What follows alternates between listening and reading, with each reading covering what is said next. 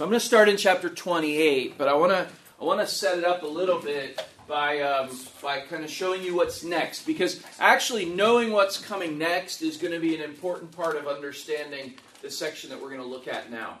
So uh, in 28 through 35, we have a continuation of a number of of woes, and if you read it, even in your English Bible, you'll see it woe unto, woe unto, and it kind of, I'll break it down a little further in a minute.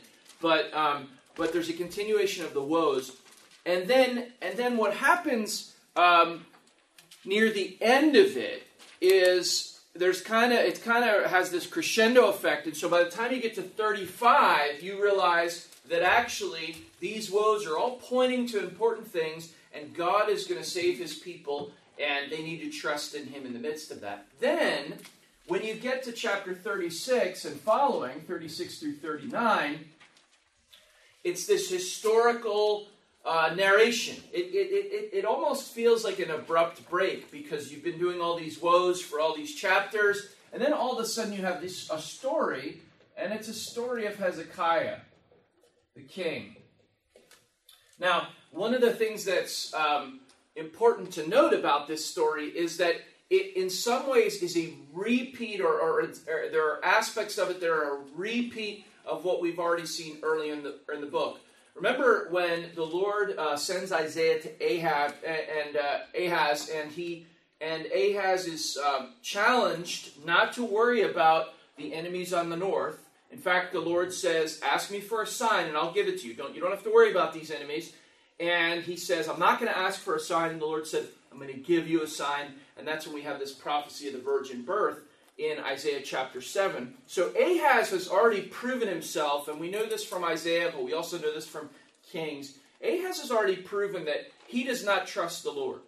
And even though the Lord protects him, and actually Ahaz has a relatively peaceful reign, nonetheless, what's clear is in his heart, he doesn't trust the Lord, so that when he's faced with these challenges, which actually don't amount to a lot in Ahaz's time, when he's faced with these challenges, he's not going to look to the Lord. He's not going to look to God's word. Instead, he's going to look to his own human alliances and other things like that. So, in a sense, we've are the the the jury has already ruled on Ahaz. We know what kind of king he is. Plus, we know from the book of Kings that Ahaz was ungodly in other ways as well, in terms of his embrace of idolatry. Okay, Hezekiah, this is the interesting thing. That happens at a particular location in Jerusalem. You can go back and look at it this afternoon. At a particular location in Jerusalem uh, in Isaiah 7. When Hezekiah is introduced, Isaiah comes to the exact same location, and Isaiah confronts him with the same kind of issue. He says basically, Hezekiah, look, Sennacherib is coming down. He's going to surround the city, but you need to trust the Lord in the midst of this. So Hezekiah actually faces a greater military challenge than Ahaz at the exact same place as Ahaz. And what we'll see, and, and I don't want to sort of steal the thunder of, of, of this section, but what we'll see is that Hezekiah, unlike Ahaz, actually trusts the Lord.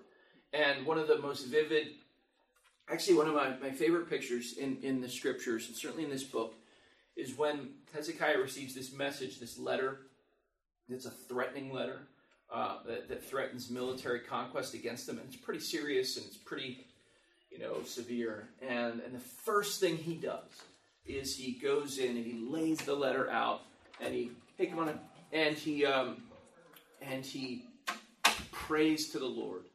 You know that, that, that's his first instinct is to go to prayer, and then and then his next instinct is actually just as good, which is he he calls in Isaiah. So it's almost like if you or I have, have this great challenge, what's the first thing we should do? Well, we go to the Lord in prayer, and we look to His Word. That's what I, that's essentially what Hezekiah is doing. So Hezekiah responds in almost the opposite way that Ahaz responds. But okay, that's that's all. We're going to get to that. But the point I want to actually make here is that's where we're going, and 28 to 35 gives us kind of the theological uh, principles that are at stake in the Ahaz situation and in the Hezekiah situation. So, so it's a it's a kind of summary. This section is a kind of summary of all the practical issues that have been introduced up to this point in Isaiah's ministry and all the practical issues that are going to be, you know, played out when Hezekiah arrives on the scene. So this is this can these woes are a kind of condensed description of what the people under Ahaz's reign are doing wrong and what they have failed to understand, but it also serves as a kind of uh, roadmap to say, and this is what they should do. So if you think about um, warnings, uh, they always function in this way, right? They're, if, if you're told, don't do this, well, uh, you know, one of the ways you can understand that is you're avoiding something, but you're avoiding something by doing something else. And so that, that's, that's how these function. It's this sort of, don't do this, woe unto you for doing this. It's going to summarize all of it in these chapters. And the implication, if you have ears to hear, it, and you're really paying attention to Isaiah's ministry, the implication is okay, I'm not supposed to do that. I'm not supposed to react to opposition that way, the kind of Ahaz way. Then, then, then what's the alternative? And Hezekiah is going to show us an alternative. He's not a perfect king, but he's very godly. And, and, and when the chips are down, at the moment where it really, really counts, um, Hezekiah does the right thing. So let's try to, what we want to do then basically is try to figure out in these woes um, what, what are the big issues. You know, if I, love these sections because it's sort of like a review section in a textbook.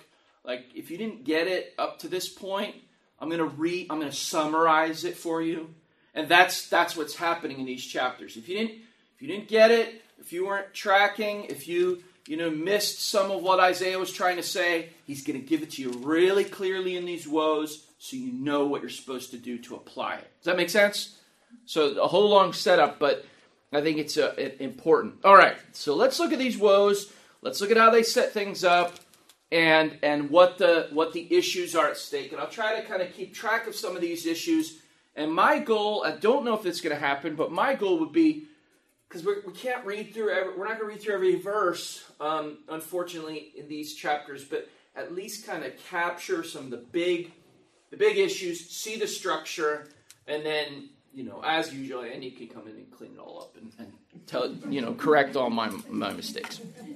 All right, so so let's start with 28. There's a there the situation here in 28.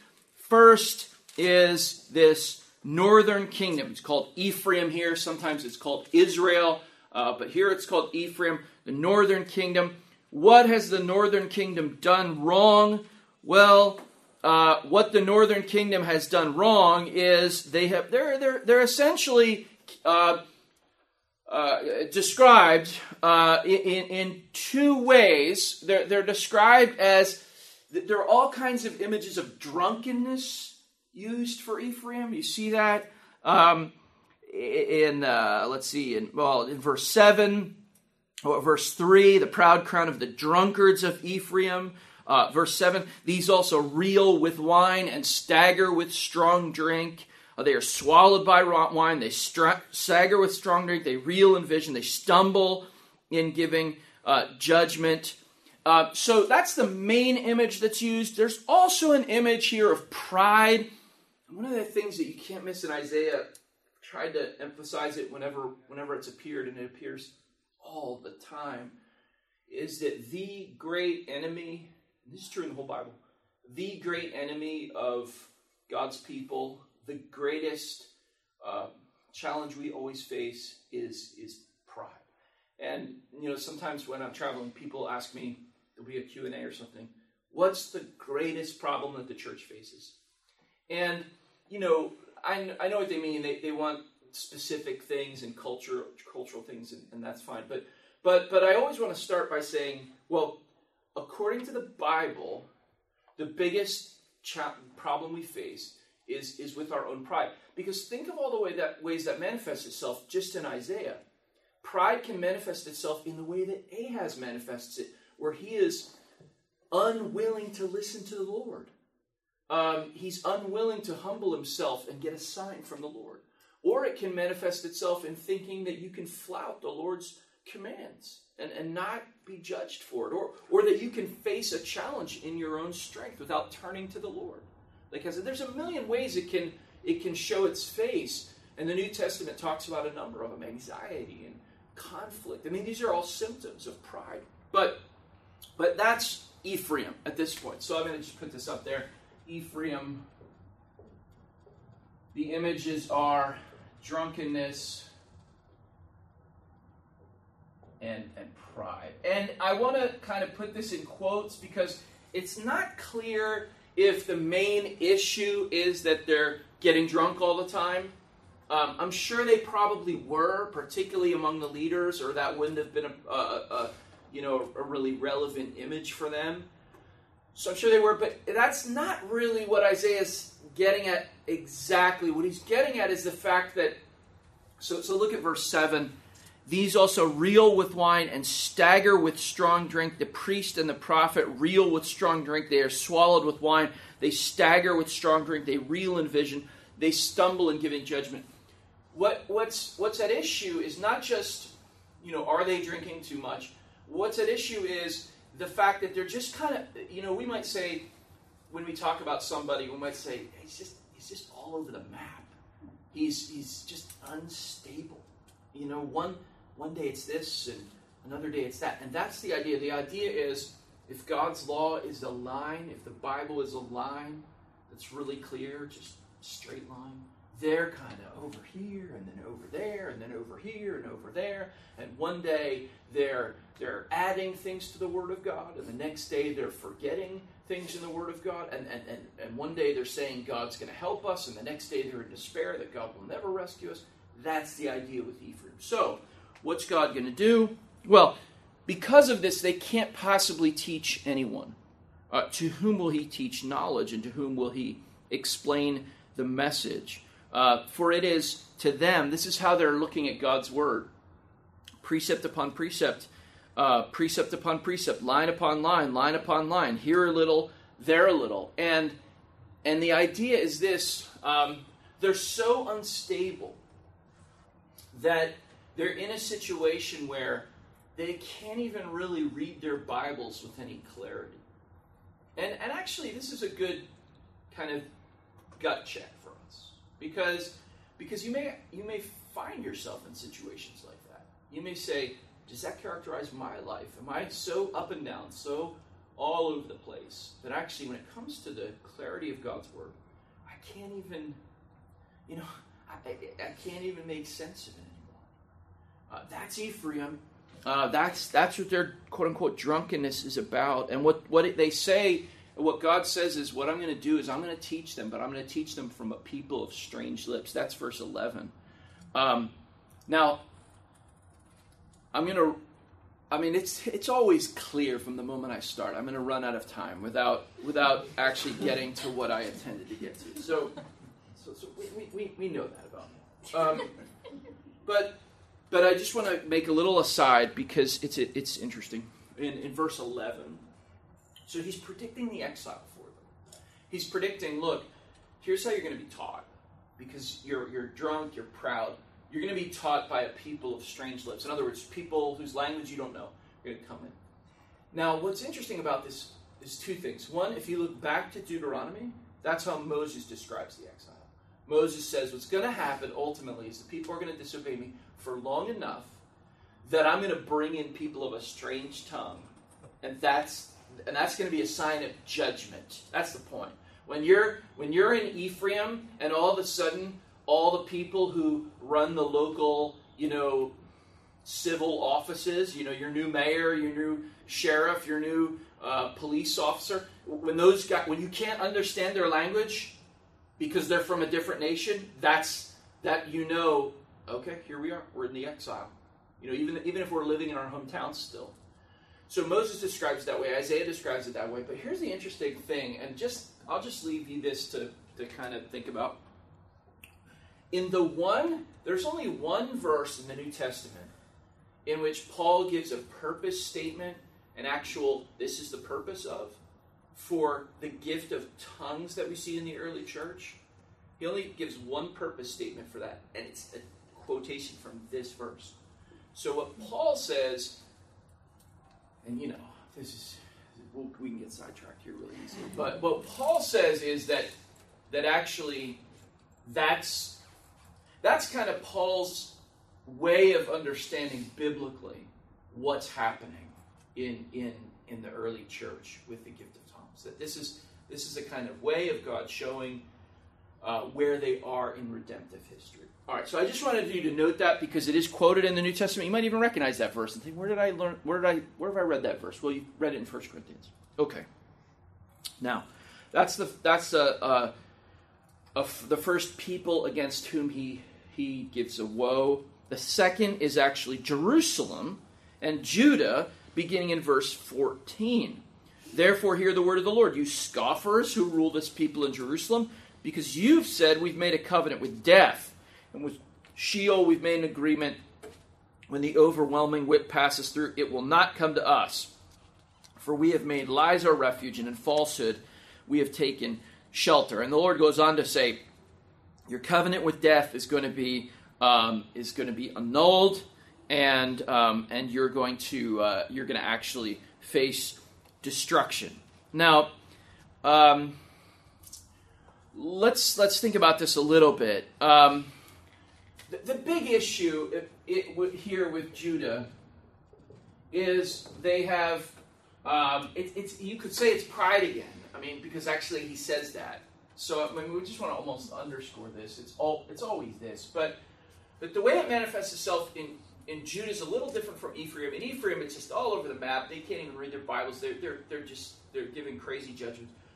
In Judah, what they're doing is they're thinking that they can make an alliance with another nation that will kind of ensure them um, that they'll make it through whatever's coming geopolitically.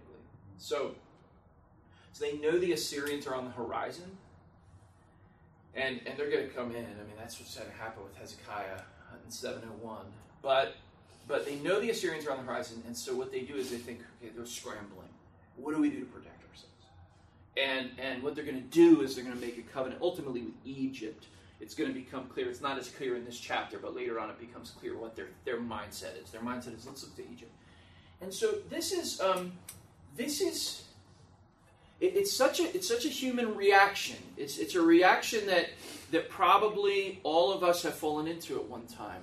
You, you face a situation, you face a monumental difficulty, and where do you look? Well, maybe you pray that night as you're going to sleep because you forgot to do that the whole time. But where do you look? You're looking to other people. You're looking to other entities. You're looking to uh, in fact, in fact, the language of covenant is significant because because it's almost you know Israel was in covenant with God.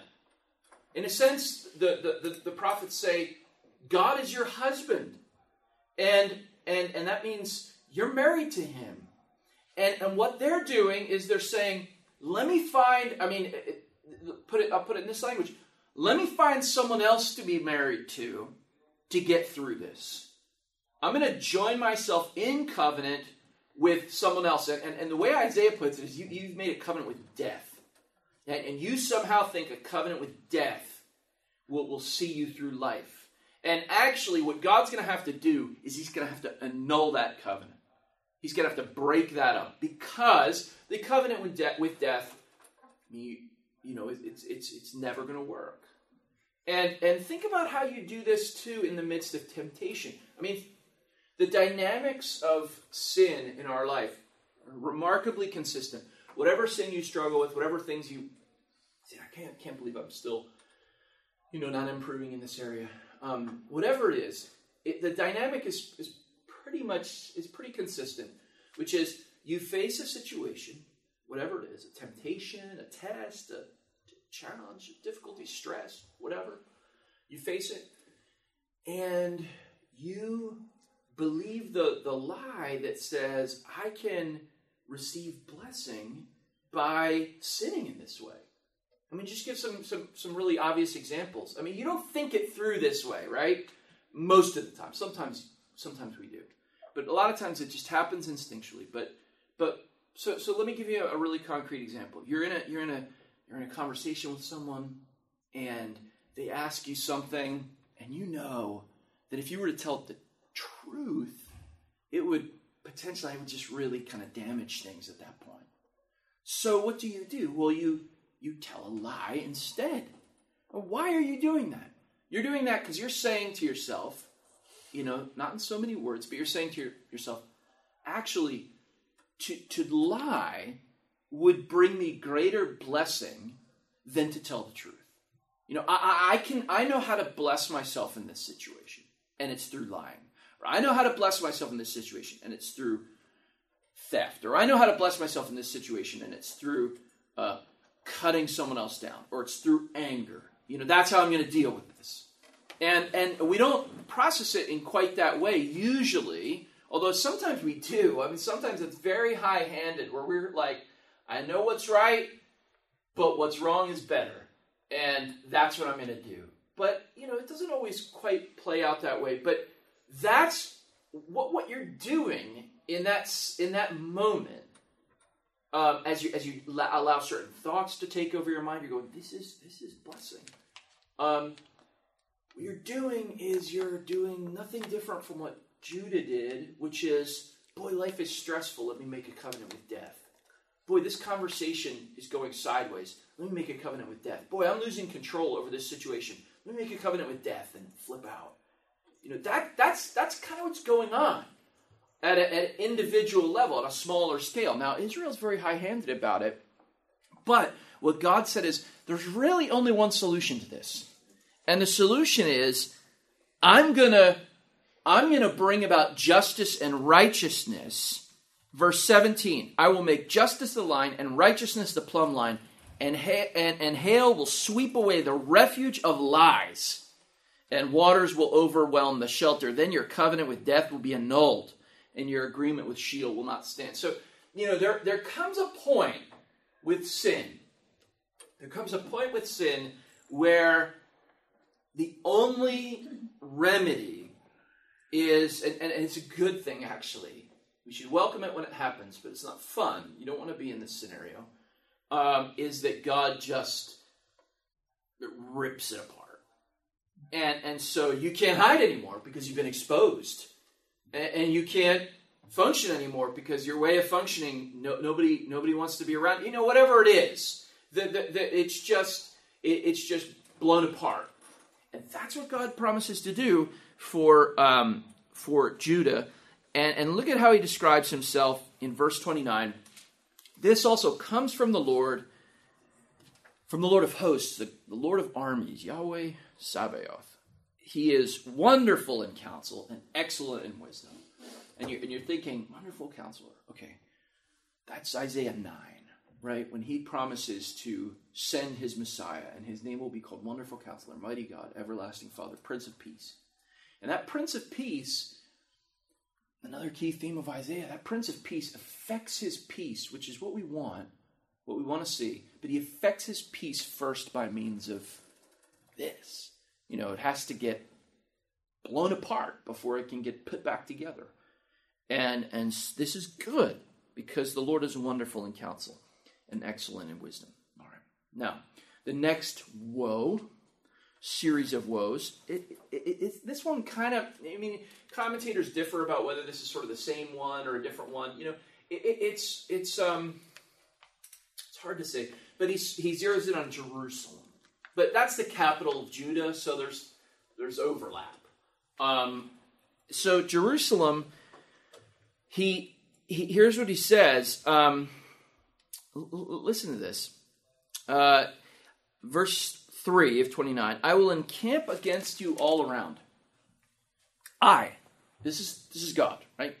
I will encamp against you all around, and besiege you with towers, and I will raise siege works against you and you will be brought low. From the earth you shall speak, and from the dust your speech will be bowed down. Your voice shall come from the ground like the voice of a ghost, and from the dust your speech uh, shall whisper. But the multitude of your foreign foes shall be like small dust, and the multitude of the ruthless like passing chaff, and in an instant, suddenly, you will be visited by the Lord of hosts. And it goes on to say the nations that surrounded you. The next day, it'll be like this is what he says in verse 7 it'll be like a dream. Um, verse 8 As when a hungry man dreams, and behold, he's eating, and, and awakens satisfied. And, and so, what the Lord says to Jerusalem is Woe to you for making a covenant with death. Here's how it's going to play out. The way it's going to play out is you're I'm going to surround you. And, and and that's interesting, isn't it? Because you might you might go on a few chapters and go, wait a minute, it wasn't the Lord who surrounded them, it was Sennacherib and his wicked Assyrian forces. But the Lord's in control of all of it. The Lord's using Sennacherib for this great moment in 701 BC, one of the great moments in biblical history. So he says, You're going to be surrounded, you're going to be low, you're going to be at, you know, we, we talk about sometimes when God deals with us, he breaks us down, and we'll even say something like, We, we were at rock bottom. Uh, that's the language. You're going to be at rock bottom. I'm going to tear you down. I'm going to surround you with an army. Uh, but then I'm going to come in and actually deal with that army overnight. And, and, and you're not even going to believe it. And you're going to wake up and say, Did we dream that? I mean, was it, was were we wrong? But were there wasn't there 185,000 Assyrian military people surrounding us yesterday? and, and, and, and, and it's gone. And actually, again, you know this, but the Annals of Sennacherib, you know, non biblical historical document, he talks about this. It's really interesting to read the Annals of Sennacherib because Sennacherib says, I have surrounded Jerusalem like a bird in a cage. You know, I basically, there, there, there's nowhere for them to go because he just took Lachish, and, and that was the sort of the last remaining military outpost city and we, we see the destruction layer of Lachish, and, and I've got Jerusalem now. And then, but then what's interesting is then Sennacherib's um, uh, uh, uh, annals talk about the fact that then he just, the, the, the army goes back. And, and you're kind of going, well, hold on a second, what happened to Jerusalem? Well, he doesn't really say because it's a bit embarrassing. Um, but but the Bible tells us what happened which is God defeated their, their army. And, and there are all kinds of legends in, in, in the pagan world that rise up around that. But anyway, um, the Lord has poured out upon you, verse 10, a spirit of deep sleep and has closed your eyes, the prophets, and covered your heads, the seers. And the vision of all this has become to you like the words of a book that is sealed. When men give it to the one who can read, saying, Read this, he says, I cannot, for it's sealed etc. And then, and then the, here's the issue: the pe- the Lord said, "Because the people draw near to me with their mouth and honor me with their lips, but their hearts are far from me." Now, think about this. So I'm going to put Jerusalem up here. I, I didn't fill in Judah, but this is um, they've got pride and and it's pride again, but here, um, oh, but here, I'll put this in covenant with death You remember what that is. And then this this um, is is so significant because here, here's here's Jerusalem, and and and this is this is directly applicable to us because Jerusalem, like he's just told them exactly what's going to happen, and he said it's going to be you know the Lord's going to tear you down. He has to, but don't worry because when you're at rock bottom, he is, and it's going to look like you're just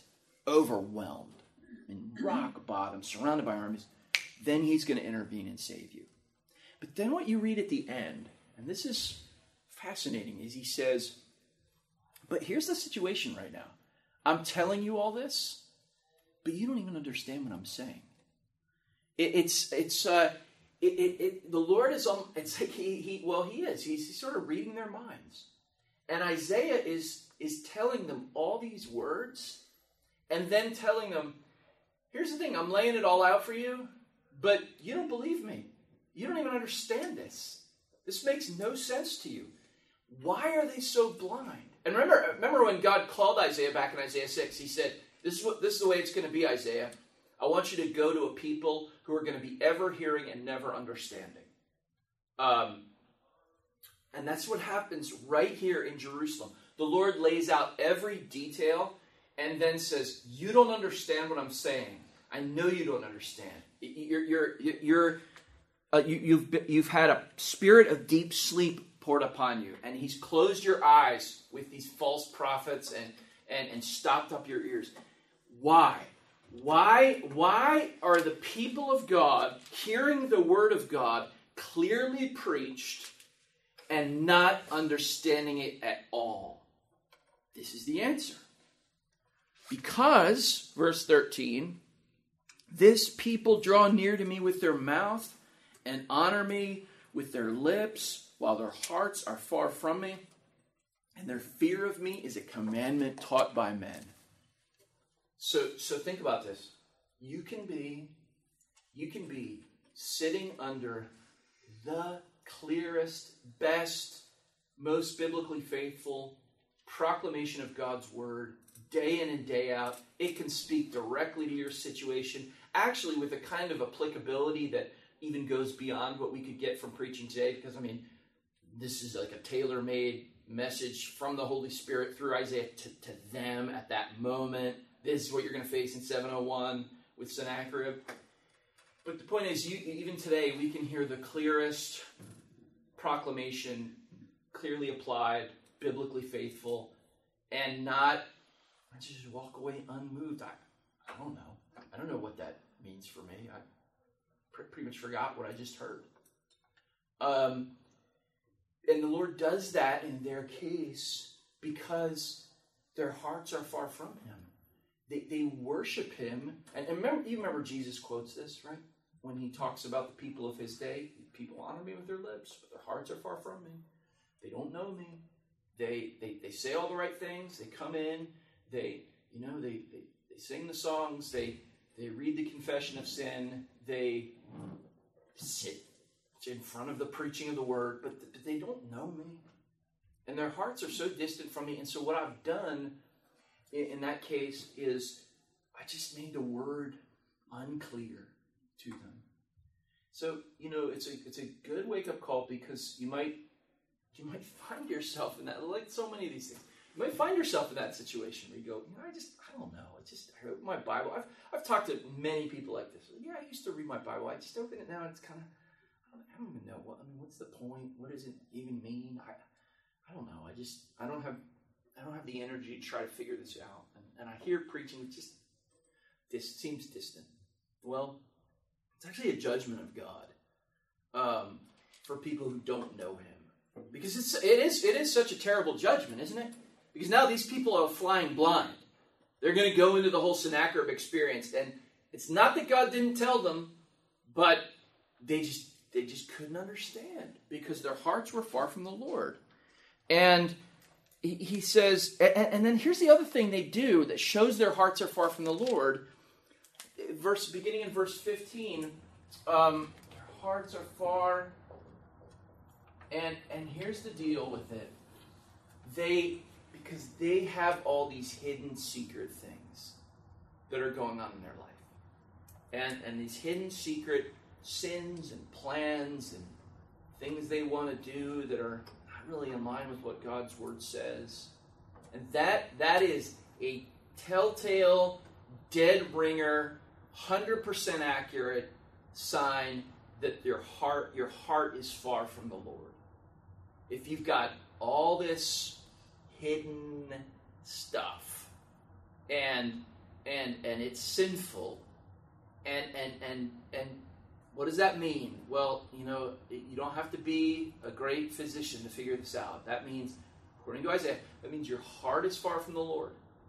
And and and and you go, well, I've got all these hidden things, but you know, I sit, I, I try, I try to open my Bible, but it just doesn't ring true, and I don't really care about it. And I listen to preaching; it's kind of boring, and I don't really care. And well, well, yeah, that's because the Lord has given you a spirit of stupor because you, you're you're doing all that. Your heart is doing all these other things. Look what it says. Ah, you who hide, or whoa, you who hide deep from the Lord your counsel, and whose deeds in the, are in the dark, and who says, Who sees us? Who knows us? You turn things upside down. Shall the potter be regarded as the clay, that the thing made should say of its maker, He did not make me, or the thing formed say of him who formed it, He has no understanding? It's like a, it's like a little kid who who like puts his hand over his eyes and thinks that you can't see him. Then, no, no, no. I, you know, you could play that game, but but that's what's going on. They think that. I mean, we're talking. It's God. He's the creator. He's everywhere. He's all knowing. He, he, he formed you. And, and, and you think you have secrets from him? You think, I mean, we don't have secrets from Google anymore, but, but you think you have secrets from God? Um, you think God doesn't know everything that's going on? And, and you, but you make these plans and, and you try to hide them from the Lord, and it's just, it's just a, it's putting distance between you and God. It's, it's like moving your heart further and further away. And when that happens, then you're in real trouble because not only is your heart far from the Lord, but then even His Word, which is the, God, what, exactly what you need, He He He may well make it unclear. It, it's it's like what Paul says in Romans one. Um, so you know you know how the, the argument goes in Romans one. Since the creation of the world, God's invisible attributes and divine power have been made clear so that men are without excuse. They know God. It's not. It's not. It's not. There's evidence. There's knowledge. That's what it says in Romans one. Everybody actually knows God by nature. But what happens? But, but I mean, you, you grab someone and you say, "You actually know God." They're going to go, "No, I don't. I don't even know there's a God. I don't even see evidence for it." No, no. But Romans one says they actually know God. But here's what happens: they suppress the truth in unrighteousness because there's always something they want to do, and, and so they, you suppress the truth in unrighteousness. And then it says Therefore, God gave them over to unrighteousness. And it just spirals, and Romans 1 details the, the, the, the, symptoms of that so that we can diagnose it.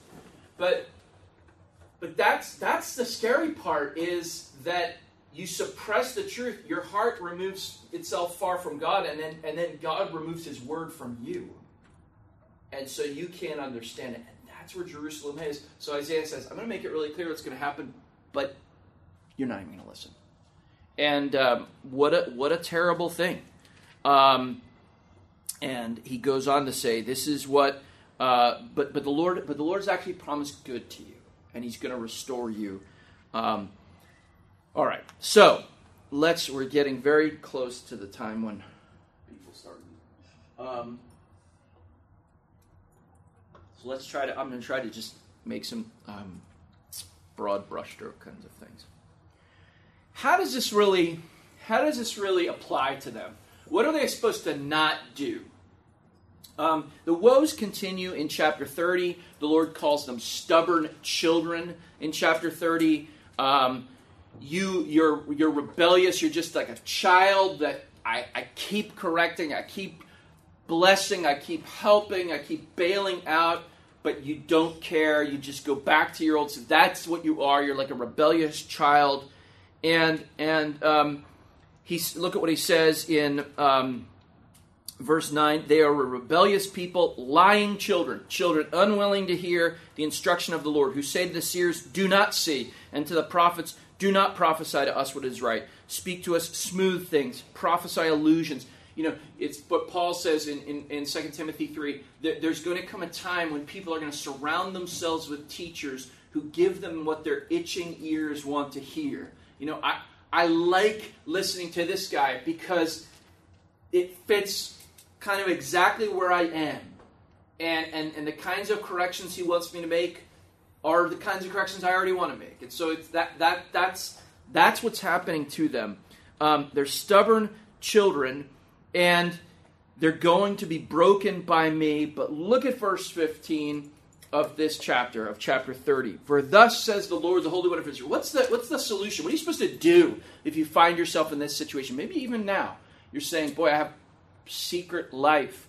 My heart actually is far from the Lord, according to the Bible. I wouldn't have said that coming in, but I can see it. It's there. It describes me. We said, What do you do if you're the stubborn, rebellious child? Thus says the Lord, the Holy One of Israel, in returning, this is repentance, really in repentance and rest you shall be saved. In quietness and trust shall be your strength. And they said, No, we're, we're, we do not want to do that. We want horses. We want Egypt, all this stuff. But no, no. He says, What you, did, what you need to do is you need to return your heart to me, put aside all those things, and then just wait and see what I'm going to do. Just trust me. Because it's not obvious how you're going to get out of this spiral. And, and it won't even feel obvious when you turn away from it. You're going to say, well, if I turn away from that, then what do I have? Um, so just just wait and see, because the Lord will. That that's where your salvation will be found. In returning and rest, you shall be saved. In quietness and trust shall be your strength. It feels like the opposite of strength, actually. Um, but but that's where your strength lies. So that's kind of the key verse of the whole thing. And and but look and look at how the Lord is posturing himself in verse 18. Therefore, the Lord waits to be gracious to you.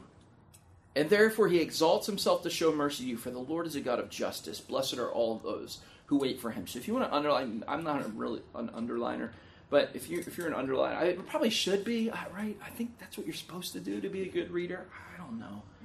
I'm not an underliner, but if you're an underliner, probably better underline 15, underline 18.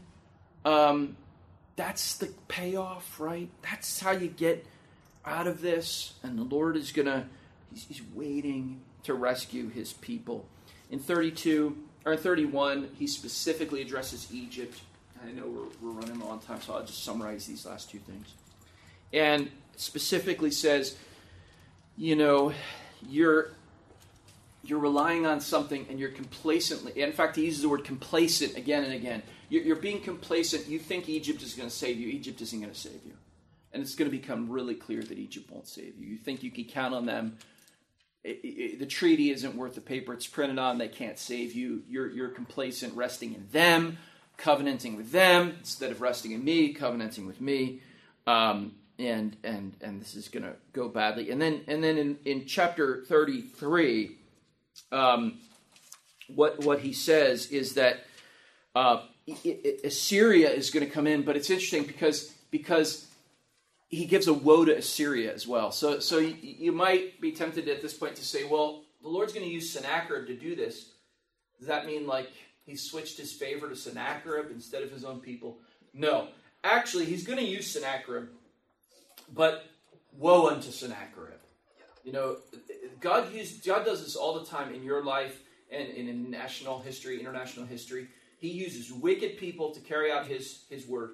But that doesn't mean the wicked people are approved by him. It just means he's using them to accomplish his purpose, but woe unto them for doing it. And and that's a yeah. And then he, he punishes them. And he punishes them, yeah, and he wipes the Assyrians off the map. So so you know you, you, you don't know any Assyrians today. Uh, because they're gone. I mean, you can trace things back, but you know, there's not a. They're gone. That empire is gone.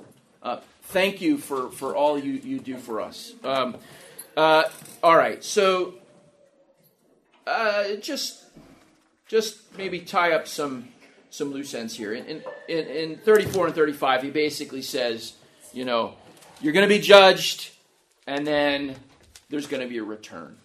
But again, you, you read all this, and it's important to read because you see God's purposes in history being worked out. But you know the people who first heard it, like this wasn't a sermon that got lots of likes on Facebook because nobody even understood what Isaiah was preaching about because their hearts were so far from the Lord. But Isaiah lays it out. The Assyrians are going to come through, judge the nations, they're going to surround you, they're not going to defeat you. But eventually you will be defeated and carried off, but then you're going to be returned. And he just kind of lays out what the next, you know, 150 years are going to look like for them um, and the hope that they have. Now, let me zoom out for one second and just say this because this is where we started with this zoom out. Um, 36 through 39, you're going to see it happen. And the question is is anyone following the Lord at this point? And Hezekiah is. And so the Lord does a great thing through him. But the Lord still says, Don't worry, the Babylonians are still going to come through, like I've said, and take you all away. It's not going to happen in your lifetime, Hezekiah. And he says, Okay, well, at least I don't have to see it. But the Lord's carrying out his purposes, but Hezekiah provides this great example. And then here's the cool thing. So I talked about 36 through 39. Um, but you know, uh, in the in the in the Dead Sea Scrolls, there's the, the most important scroll is this Isaiah scroll. It's a complete book of Isaiah um, in in Hebrew, and um, and what's really interesting about it is, you know, some of the divisions that we make um, are just not there. So one of the divisions that we, that uh, like every commentary makes, is between chapter 39 and 40. Um, in fact, some commentators make a huge deal out of this, like a different book, basically. Um, but but what's interesting in the Dead Sea Scrolls is the column that, that has 39 just goes right into 40 verse 1. So there's no break. I mean, they didn't have the verses then anyway, but it doesn't even go to the, there's not even like a paragraph break. It's just boom, boom, boom, boom, boom, 39 40. And, and the, the great thing about it, it's a reminder just of how gracious the Lord is, is after you get through the Hezekiah section, um, look at what God says he's going to do through his Messiah. And, and now think about how blessed we are. 40 verse 1. Comfort, comfort my people, says your God. Speak tenderly to Jerusalem. Cry to her that her warfare is ended, her iniquity is pardoned. She has received from the Lord's hand double for all her sins. A voice cries. Remember this from the New Testament? A voice cries in the wilderness, Prepare the way of the Lord, make straight in the desert a highway for our God. Verse 5 And the glory of the Lord shall be revealed, and all flesh shall see it together, for the mouth of the Lord has spoken. So, what's, what's really their hope in exile and before exile, and still ours today, is what God has done through his Messiah.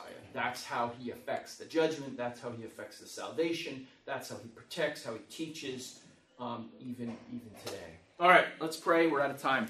Lord, thank you for this clear word, this relevant word. By your Spirit, make it even clearer to us. Apply it to us. We, we are so in need of hearing these things today. Please break us down if our hearts are far from you and draw us to your Son, in whom is salvation and life. We thank you in his name. Amen.